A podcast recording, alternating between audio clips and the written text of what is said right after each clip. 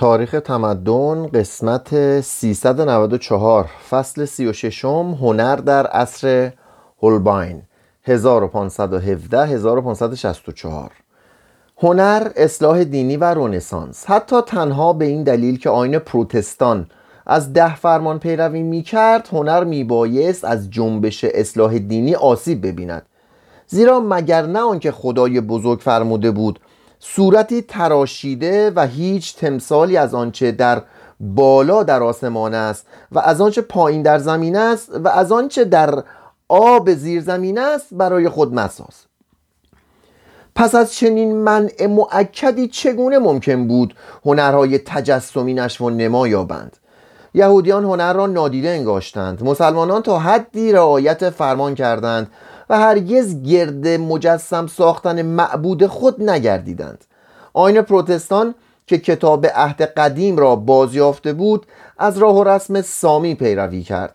آین کاتولیک که میراث یونانی رومیش اصل یهودی آن را در زیر سایه خود پوشانده بود با گذشت زمان بیش از پیش سر از پیروی آن فرمان باز زد و چون نوبت به دوره رنسانس رسید فرمان دوم از ده فرمان به کلی پشت گوش انداخته شد.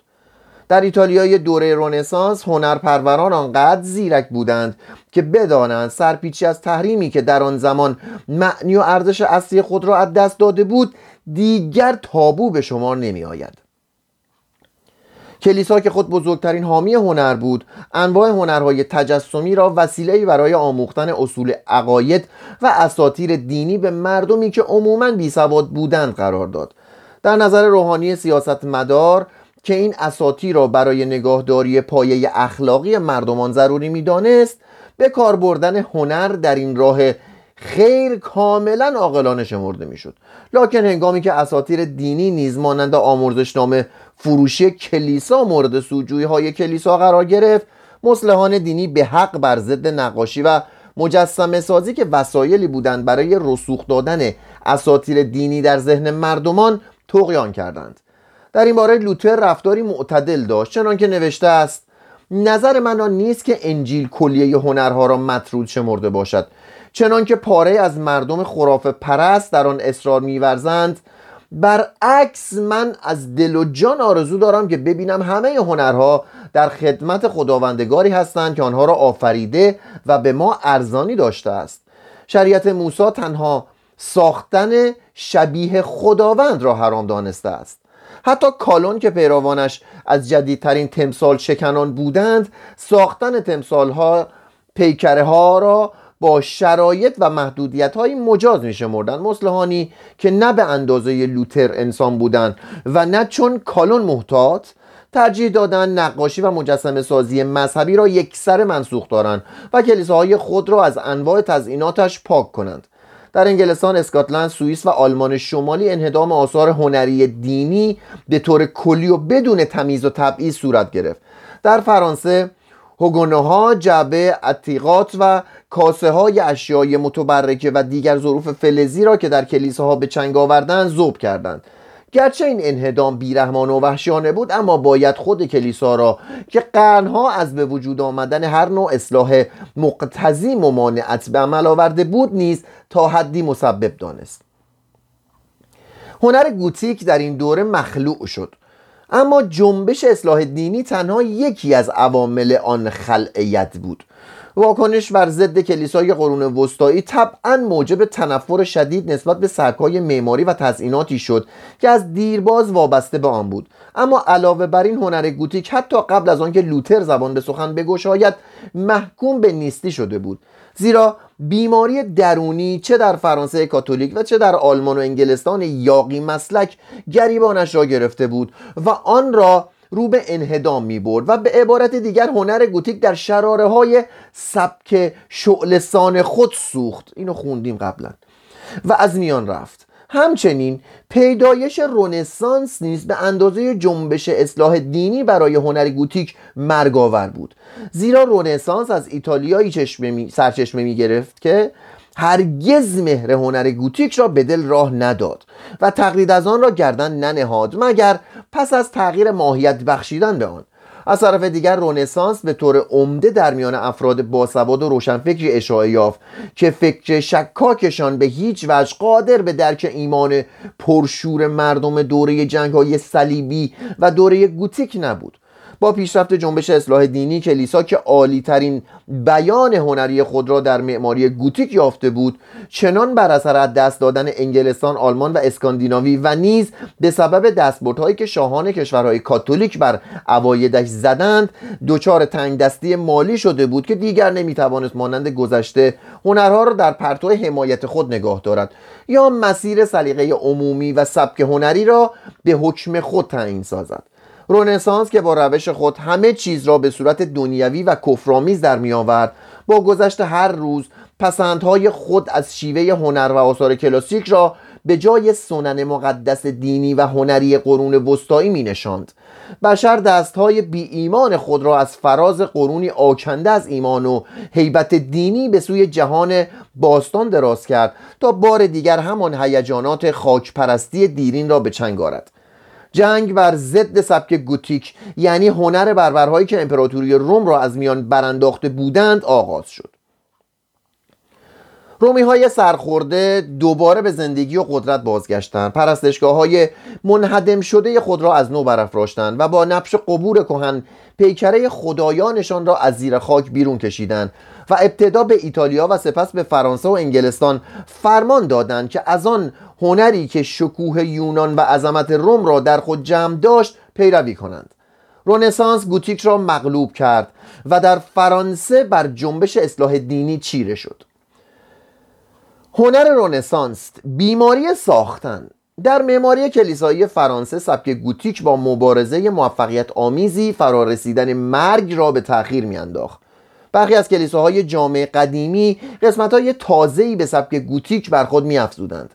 هنگامی که ژان واست یک منار مخروطی به بلندی 152 متر بر آن بازوی ارزی برافراشت 1553 سبک گوتیک واپسین کوشش را برای ادامه زندگی به جا آورد و چون در, در روز عید سعود سال 1573 آن بنای رفی از بن فرو ریخت و سقف جایگاه همسرایان را نیز با خود پایین آورد عمر ترین سبک معماری در تاریخ بشر به پایان رسید. در این دوره آثاری از معماری گوتیک با شکوهی کمتر در تعدادی از شهرهای فرانسه بنا شد. در پاریس که نگاه آدمی به هر گوشه اش یکی از شگفتی های گذشته باور نکردنی را میابد دو کلیسای زیبای گوتیک به وجود آمدند اما حالا دیگر خصوصیات معماری دوره رنسانس به درون آنها راه یافته بود. جانشینی معماری رنسانس دنیوی بر معماری گوتیک دینی معرفی بود از سلیقه فرانسوای اول و همچنین نشانی از توجهش به خوشیهای زمینی و انصرافش از امیدهای آسمانی. همه آن وری اقتصادی، هنرپروری اشرافی و لذت پرستی کافرانه که شعله های هنر را در ایتالیای دوره رونسانس دام زده بودند اکنون مایه تشویق و دلبستگی معماران، نقاشان، مجسمه سازان، سفالگران و زرگران فرانسوی شده بودند. هنرمندان ایتالیایی به فرانسه دعوت شدند تا مهارتها و نگارهای تزئینی خود را با اشکال باقی مانده به سبک گوتیک در هم سازند. پیشوای این جنبش هنری در فرانسه پادشاهی بود که هنر را با دلدادگی و در عین حال با تمیز و تشخیص دوست می داشت جرأت داشته باشید. جمله ای بود که فرانسوای اول به هنرمندانش تلقین می کرد در واقع فرانسوای اول معماران مجسم سازان نقاشان را حتی بیشتر از ایتالیایی, ایتالیایی ها در اقدام به تجربیات هنری تازه آزاد می‌گذارد فرانسوای اول به وسیله دل به وسیله دلالهایی در روم، فلورانس، ونیز و میلان آثار هنری گرانبهایی از ایتالیا خریداری کرد تا زیب و زیور لوفر شوند. فرمانروای هنر دوست اگر چنان که آرزویش بود فرصت میافت شاید همه هنرمندان تراز اول ایتالیا را به فرانسه می برد در این راه پول و طرز وسوسه انگیزی خرج می شد و یک بار به چلینی وعده داد تو را در میان طلا خفه خواهم کرد. چلینی به دفعات به فرانسه سفر کرد 1541 1545 و به اندازه کافی در آنجا باقی ماند تا شیوه زرگری را با آن ظرافت طرح و کمال فن در فرانسه رایج ساخت. دومنیکو برنابئی بوکادور. در زمان شارل هشتم به فرانسه آمده بود. فرانسوای اول او را معمور ساخت بنای هتل دوویل پاریس. فرانسوای اول او را معمور ساختن بنای هتل دوویل پاریس کرد. 1532 و تقریبا یک قرن طول کشید تا ساختمان آن به پایان رسید. حکومت انقلابی کمون پاریس در سال 1871 آن را به آتش کشید و با خاک یکسان کرد. اما بار دیگر آن بنا را بر طبق همان نقشه بوکادور برپا ساخت. لئوناردو داوینچی در سن پیری به فرانسه رفت. 1516 همه بزرگان هنر و بزرگزادگان آن کشور او را ستایش کردند. اما تا آنجا که اطلاع در دست است هیچ اثر هنری در فرانسه از خود بر جای نگذاشت. در همان زمان هنرمندان فرانسوی نیز شوق آن داشتند که به ایتالیا سفر کنند و از کاخهای فلورانس، فرارا و میلان و همچنین کلیسای نوساز سان پیترو که در شهر روم برافراشته می‌شد بازدید به عمل آورند. تبادل خون فرهنگی میان دو ملت از زمان غلبه هنر و اندیشه یونانی بر روم باستان هرگز بدین فراوانی صورت نگرفته بود. هنرمندان فرانسوی و فلاندری از این دلربایی هنر ایتالیا دلازرده بودند و در حقیقت برای مدت نیم قرن 1498 1545 تاریخ معماری فرانسه عبارت بود از نبرد شاهانه میان سبک گوتیک که در دل همگان ریشه مهر دوانده بود و شیوه ها و سلیقه هایی که از ایتالیا به فرانسه نشست میافت تصویر این نبرد بر سنگ های کاخ لوار متجلی بود. در آن کاخها سبک گوتیک هنوز برتری داشت و اثر دست استادکارهای گالیایی بر طرح بنا نمایان بود. به عبارت دیگر هر یک دژی بود که شیوه دژهای فئودالی و محات در خندقی پر آب که آن را از همه سمت محفوظ نگاه می داشت. با برچهایی به سبک قلاع که بر هر یک از گوشه های بنا با ابهت تام استوار شده بودند. از نظر اصول معماری دو سبک گوتیک و کلاسیک با هم ناسازگار بودند اما قوه تمیز و ذوق سلیم فرانسویان توانست از تلفیق آن دو زیبایی متعادلی به وجود آورد و این یکی از علل عمده ای بود که فرانسه را یونان دنیای جدید ساخت. تب ساختمان اکنون بر کشور فرانسه یا مزاج فرانسوا مستولی شده بود. وی به قسمت شمالی کاخ قدیمی بلووا برای منزلگاه ملکه کلود جناه تازه افسود 1515 1519 معمار آن یک فرانسوی به نام ژاک سوردو و سبک کارش کاملا به شیوه معماری رونسانس بود. سردو که ساختن راه پله را برای الحاق آن جناه نامناسب یافت برای حل آن مشکل یکی از بدایع معماری آن عصر را طراحی کرد. به این معنا که در خارج بنا یک پلکان پیچ تعبیه ساخت که درون برجی هشت زلی تا سه طبقه بالا می‌رفت و به سرسرای خوشتناسبی که از سقف بنا بیرون نشسته بود منتها می‌شد و نیز پلکان در هر طبقه به بالکانه ای می رسید که با انواع مجسمه ها و سنگتراشی ها تزئین یافته بود. فرانسوا پس از مرگ ملکه تیر روزش ذوق معماری خود را متوجه کاخ شامبور ساخت. که در 5 کیلومتری جنوب لوار و 16 کیلومتری شمال خاوری بلووا قرار داشت. در آنجا دوکای اورلئان کلبه مخصوص شکار ساخته بودند که فرانسوا آن را تبدیل به کاخی بزرگ با 400 اتاق و استپایی برای 1200 اسب ساخت. 1526 1544 معماری آن بیشتر به سبک کاخهای گوتیک و به اندازه مفصل بود که ساختمانش با 1800 نفر کارگر مدت دوازده سال طول کشید.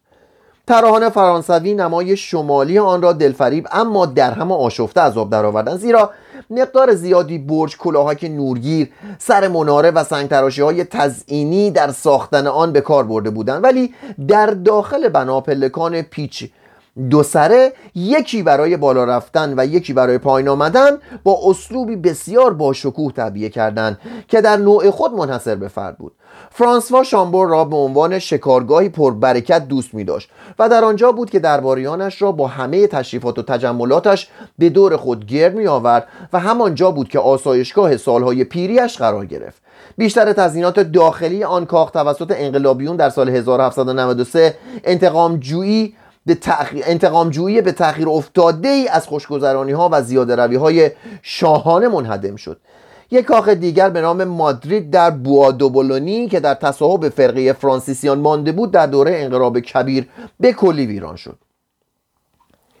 تجمل پرستی منحصرا شیوه خاص پادشاه نبود. بسیاری از مقربانش نیز کاخهایی برای خود می ساختند که هنوز در نظر بینندگان چون وارداتی از سرزمین شاه پریان جلوه می کند یکی از کاملترین آنها کاخ آزلوریدو واقع در جزیره میان رودندر است. ژیل برتلو پس از ساختن آن کاخ 1521 به مقام خزانهداری فرانسه رسید. صدها کاخ و خانه ییلاقی دیگر را که همه محصول دوران فرمانروایی این پادشاه بیپروا بود باید بیافزاییم تا بتوانیم درباره توانگری اعیان و تنگدستی مردم آن زمان داوری کنیم. فرانسوا که احساس می‌کرد در خانه راحتی به سر می‌برد تصمیم گرفت کاخی را که لوی هفتم و لوی نهم در فوندنبلو برپا ساخته بودند تعمیر و تکمیل کند. زیرا به گفته چلینی آن محل تنها نقطه‌ای در قلمرو پادشاهیش بود که پادشاه از همه جا بیشتر دوست می داشت برج مستحکم استوانهای و نمازخانه را بر جا نگاه داشتند و بقیه بنا را فرو ریختند.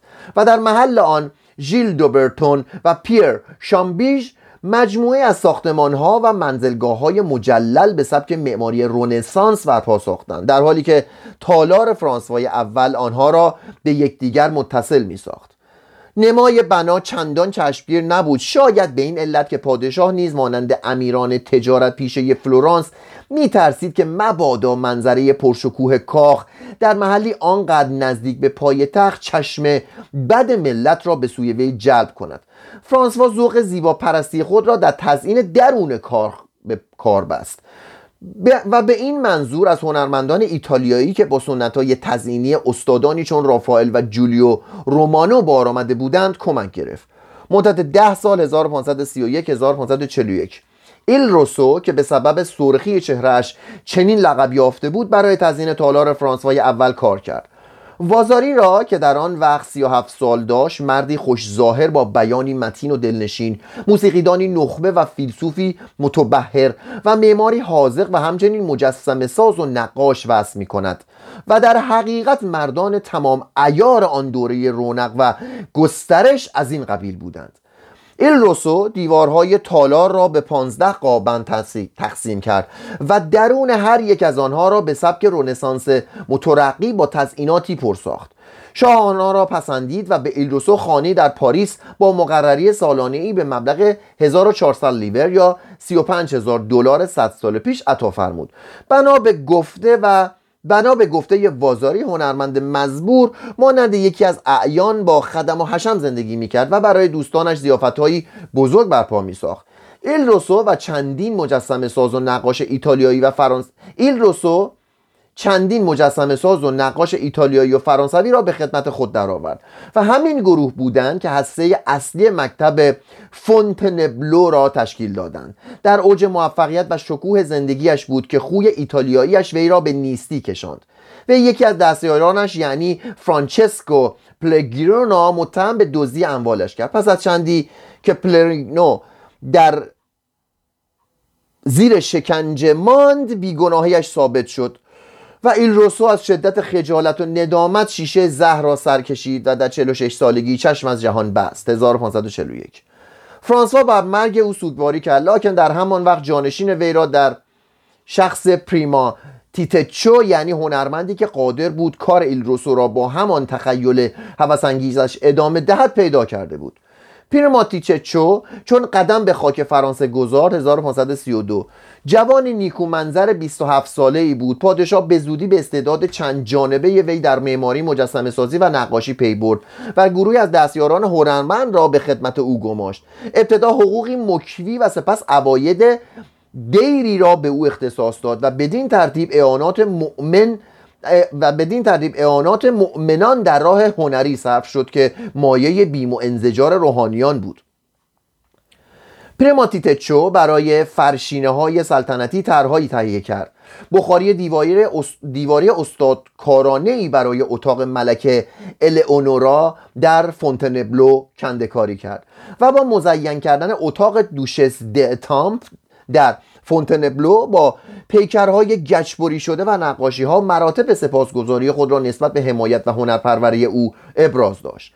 نقاشی های وی در هنگام تعمیرات بعدی کاخ مکررا دستخوش انهدام قرار گرفت. اما پیکرها با همان مجد و جلال خود بر جای ماندهاند. به خصوص پیکر گچی زنی برهنه که دستهای خود را به سوی قرنیز زیر سقف بلند کرده از زیباترین آثار هنر پیکر تراشی فرانسه شناخته شده است. چگونه پادشاهی دوستدار و شیفته هنر و زیبایی های بیپرده آین خشک کالونی را بر کلیسایی که این گونه مجسمه های برهنه را با رواداری تلقی می کند ترجیح می‌داد.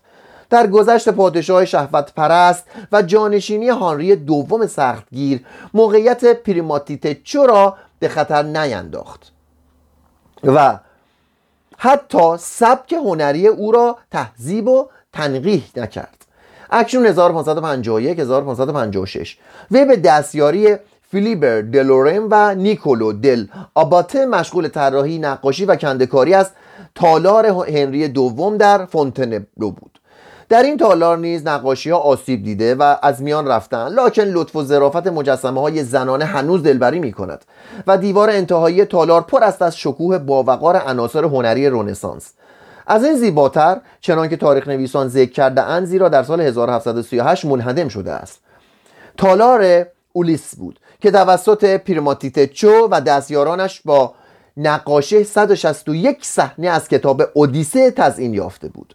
کاخ فونتنبلو نمونه پیروزی سبک کلاسیک در فرانسه است. فرانسوا سرسراهای آن را با مجسمه ها و اشیای هنری نفیسی که در ایتالیا خریداری کرده بود و هر کدامشان با زیبایی و کمال خود پیام هنر کلاسیک را تکرار می کردند مزین ساخت.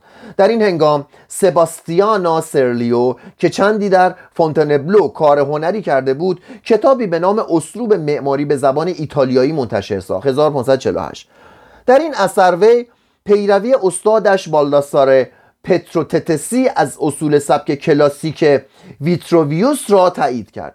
کتاب مزبور بلافاصله توسط ژان مارتن که قبلا اثر ویتروویوس را ترجمه کرده بود 1547 به فرانسه ترجمه شد. از مکتب فونتنبلو آن گروه از هنرمندان فرانسوی که زیر دست استادانی چون ایل روسو پرماتیتچو بار آمده بودند اصول و تناسب های شیوه کلاسیک را در سراسر خاک فرانسه منتشر ساختند. و این اصول همراه با اشکال ادبی مکتب پلیاد مدت چند قرن در آن کشور حکفرما ماندند. نقاشان و مجسم سازان فرانسوی مانند ژاک آ دوسرسو ژان بولان و دلورم که از تعالیم سرلیو و ویتروویوس با اشتیاق در آمده بودند به اشتیاق در آمده بودند اصخایی می‌کنم. برای مطالعه در آثار معماری رومی به, به ایتالیا سفر کردند و در بازگشت رسالاتی در بیان اصول و هدفهای شیوه کلاسیک روم باستان نگاشتند. اینا نیز مانند رونسار و دوبله شیوه های هنری قرون وسطا را بربری خواندند. تصمیم گرفتند که مواد هنری را تصویه و تحذیب سازند و به اشکال موزون درآورند به کمک این افراد و کارها و نوشته هایشان بود که معمار به عنوان هنرمندی متمایز از سربنا یا استادکار شناخته شد و در سلسله مراتب اجتماعی مقامی شامخ یافت. دیگر در معماری فرانسه نیازی به هنرمندان ایتالیا باقی نماند. زیرا اکنون فرانسویان بیش از ایتالیایی‌ها در قلمرو روم باستان کاوش و پژوهش کردند و الهامات معماری خود را مستقیما از آن منبع می‌گرفتند و در نتیجه توانستند از تلفیق و تطبیق روش های معماری کلاسیک با سنن و خصوصیات اقلیمی کشور خود ترکیبی عالی به وجود آورند. در این محیط فکری و هنری بود که عالی ترین بناهای شهر شهری فرانسه به وجود آمدند. امروزه وقتی شخص از کنار چپ رود سن بنای لوور را در نظر می آورد یا در حیاتهای باشکوه آن می ایستد از عظمت و جلال آن دچار شگفتی می شود اگر اختیار داشتیم در هنگام انهدام کره ارز فقط یک بنا را سالم نگه داریم می بایست لوور را انتخاب کنیم. کار ساختمانی لوور در زمان شارل نهم هانری چهارم لویی سیزدهم لویی چهاردهم ناپلئون اول و ناپلئون سوم به پیروی از سبک و اصول لسکو و گوژون ادامه یافت. تا امروز که بنای گسترش یافته چون فشرده سرگذشت 350 سال تمدنی که حاصل دسترنج مردم را به صورت نفایس هنری در می آورد در نظر ما جلوگری می کند فیلیبر دلورن برای هانری دوم و دیان دوپاپیه دوپا دوپواتیه کاخهایی با معماری های بهشت آسا آفرید. فلیبر در هنگام جوانی خرابه های باقی مانده از روم باستان را مطالعه و اندازهگیری کرده بود. گرچه او این آثار را بسیار دوست می داشت اما وقتی به فرانسه بازگشت اعلام داشت که از آن به بعد معماری فرانسه میبایست خاصیت فرانسوی داشته باشد. روحیه او که ترکیبی بود از پرستش بوت کلاسیک و عشق به فرانسه عینا از همان برنامه پیروی کرد که شاعران گروه پلیاد برای خود تعیین کرده بودند. برای مدت زمانی سبک معماری وی که زیاده از اندازه جنبه ریاضی داشت از محبوبیت افتاد. دلورم از کنار دلورم از کار کنار گرفت و به نوشتن رساله‌ای در معماری به صورت دایره المعارف پرداخت. در هنگام پیریش بار دیگر توسط ملکه کاترین به کار دعوت شد و بنای تازه‌ای برای او طراحی کرد. دلارم از حامیان خود دستمزدهای هنگفت دریافت می داشت در آخر عمر به مقام کشیشی رسید و چندی عهدهدار مشاغل پرفایده بود. دلورم در سال 1570 وفات یافت. در وصیت نامش دارایی خود را برای دو فرزند نامشروعش باقی گذاشت. ژان بولان آخرین فرد گروه سه نفری معماران مشهوری است که در دوره فرمانروایی شوهر و پسران کاترین دو مدیسی کشور فرانسه را به زیور آثار معماری خود آراستند. وی در سی سالگی با طراحی کاخی کاملا منطبق با سبک کلاسیک شهرتی به دست آورد. در 60 سالگی به عنوان جانشین دلورم ادامه ساختمان کاخ را به دست گرفت و تا هنگام مرگش بر سر آن کار باقی ماند. در حالی که به گفته خود وی با گذشت هر روز طرز مردن من را. با گذشت هر روز طرز مردن را بهتر فرا می گرفت. رسم بر این شده است که نفوذ سبکای ایتالیایی در ساختمانهای فرانسوی را امری زیان بخش تلقی کنند و بگویند که اگر سبک بومی گوتیک بر اثر انتشار آن نفوذ از مسیر خود باز نمانده بود چه بسا که به صورت معماری شهری پیشرفته ای نشو نما میافت و خصوصیاتش با ظرافت طبع فرانسویان به مراتب سازگارتر میافتاد تا اصول نسبتا سخت و مقرراتی سبک کلاسیک. اما گوتیک عمرش را به سر رسانده و بر اثر پیری یا شاید به سبب زیاده روی آخر عمر در پدید آوردن تزینات توری بافت شعلسان به حال مرگ افتاده بود. در آن وضع تأکیدات سبک کلاسیک به حفظ سادگی، امساک، سکون و نمایش خطوط پاک و روشن ساختمانی. برای مسون داشتن هنر فرانسه است تمایل طبیعیش به فیضان و فراوانی و نیز برای نظم و پختگی بخشیدن به آن کاملا به جا بود. درست است که آن خاصیت شگفتانگیز معماری قرون وسطایی فدا شد باید گفت که آن هم عمر خود را به پایان رسانده بود و اگر امروز خصوصیات ساختمان های آن دوره به نظر تماشایی و جذاب آید به همین سبب است که آن هنر از میان رفته است. معماری رونسانس فرانسه با به دست آوردن خاصیت ملی خود یعنی به وسیله تلفیق پنجره های زیر شیروانی و بام های شیبدار عناصر معماری بومی. با ستون ها سرستون ها و سنتوری ها عناصر معماری کلاسیک. در مدت سه قرن آثاری در فرانسه به وجود آورد که مورد قبطه سراسر اروپای باختری بود و همکنون نیز که بساط آن سبک معماری از میان بچیده شده است احساس می کنیم که چیز زیبایی بوده است. هنرهای فرعی. در این عصر پرنشات دو پادشاه فرانسوای اول و هانری دوم هزاران هنرمند پیشور در زینت بخشیدن به زندگی فرانسویان دست به کار بودند. درودگران به ساختن و کندکاری نیمکت های جایگاه همسرایان کلیساها مشغول شدند و حتی جرأت کردند که درون بناهای گوتیک را به سبک رونسانس با پیکره های موجودات اساتیری و نیزگاهی با مجسمه های چوبی ونوس، کوپیدو و گانومدس این کنند. یا برای آنکه ما را به بیماری عتیق پرستی دچار کنند میز و صندلی ها قاب ها چارپایه های دعاخانی تخت خواب ها و قفسه هایی پر از حکاکی های تزئین تزئینی ساختند. و نیز گاهی آنها را با قطعات ظریف فلزی آج یا سنگهای قیمتی خاتمکاری کردند. فلزکاران که اکنون به اوج هزاقت رسیده بودند با جلا دادن و حکاکی روی فلز ظروف و سلاحهای نفیسی به وجود آوردند.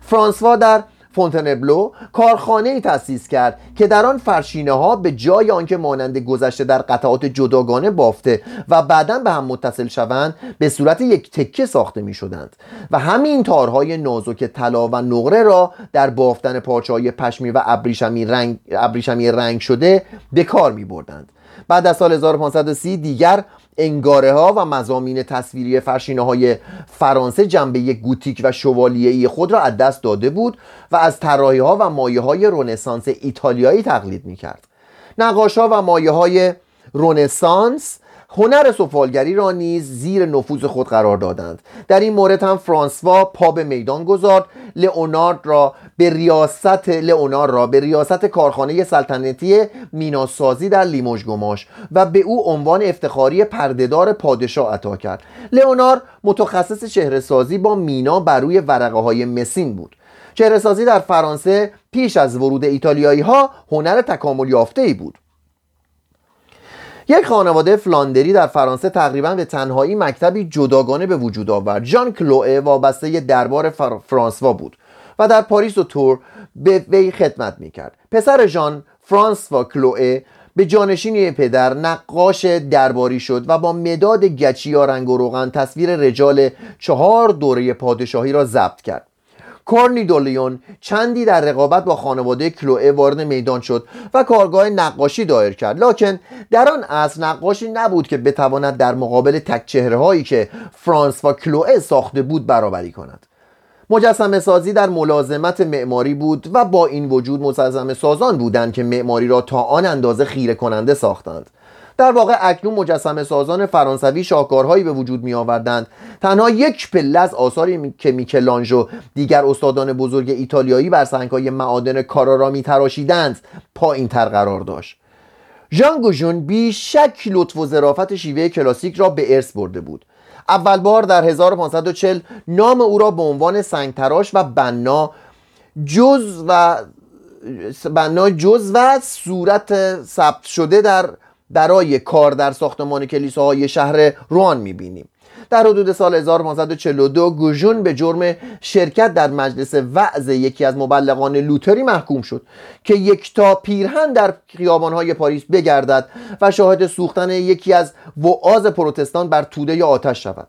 در 1562 گوژون فرانسه را ترک کرد و به ایتالیا رفت. وی قبل از سال 1568 در شهر بولونیا به گمنامی درگذشت و حالا که چنین فرجامی کمتر شایسته کسی بود که هنر دوره رونسانس را در فرانسه به اوج کمال خود رسانده بود.